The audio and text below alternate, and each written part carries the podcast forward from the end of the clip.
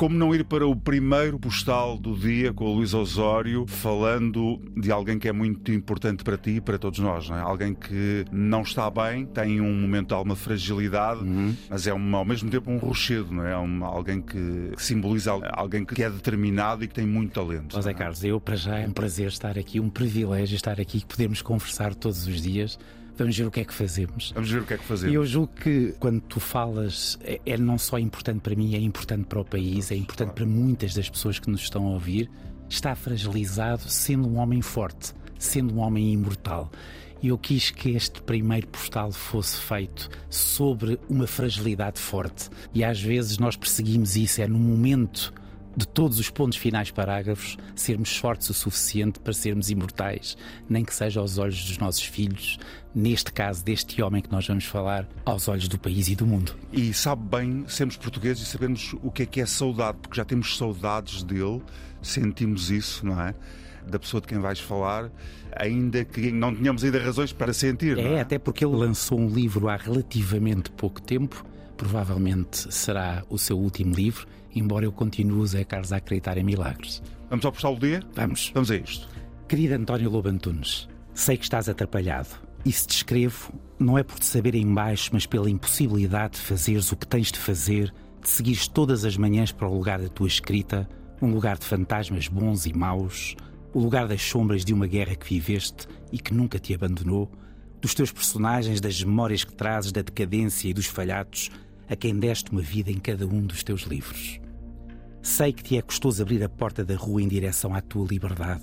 Sempre viveste completamente sozinho, estando quase sempre acompanhado.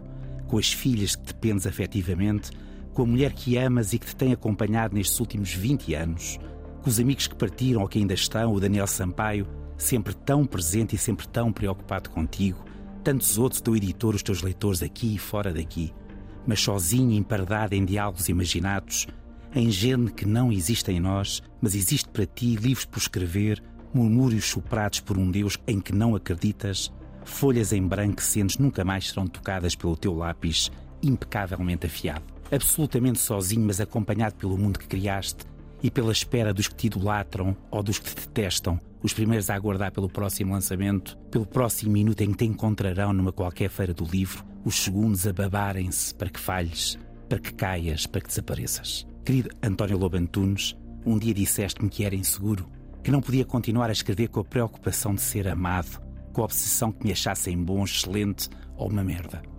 De tanto te glorificar como escritor, esquecia-me que eras psiquiatra e sempre que estive contigo senti-me sempre no cabrão do divã, sem saber o que dizer, com vergonha de estar ali, com medo de abrir a boca e saírem palavras ao lado ridículas e pequeninas pequeninas quando comparadas com as tuas. Enorme António, ao contrário de nós, da maioria de nós, imortal, mesmo que estejas atrapalhado, mesmo que seja penoso teres de ficar em casa sem poder fugir para o teu lugar, o único em que te sentes menos sozinho, menos desamparado, o lugar da escrita onde talvez não possas regressar, o lugar onde ainda assim todos esperamos que voltes, demores o tempo que demorares.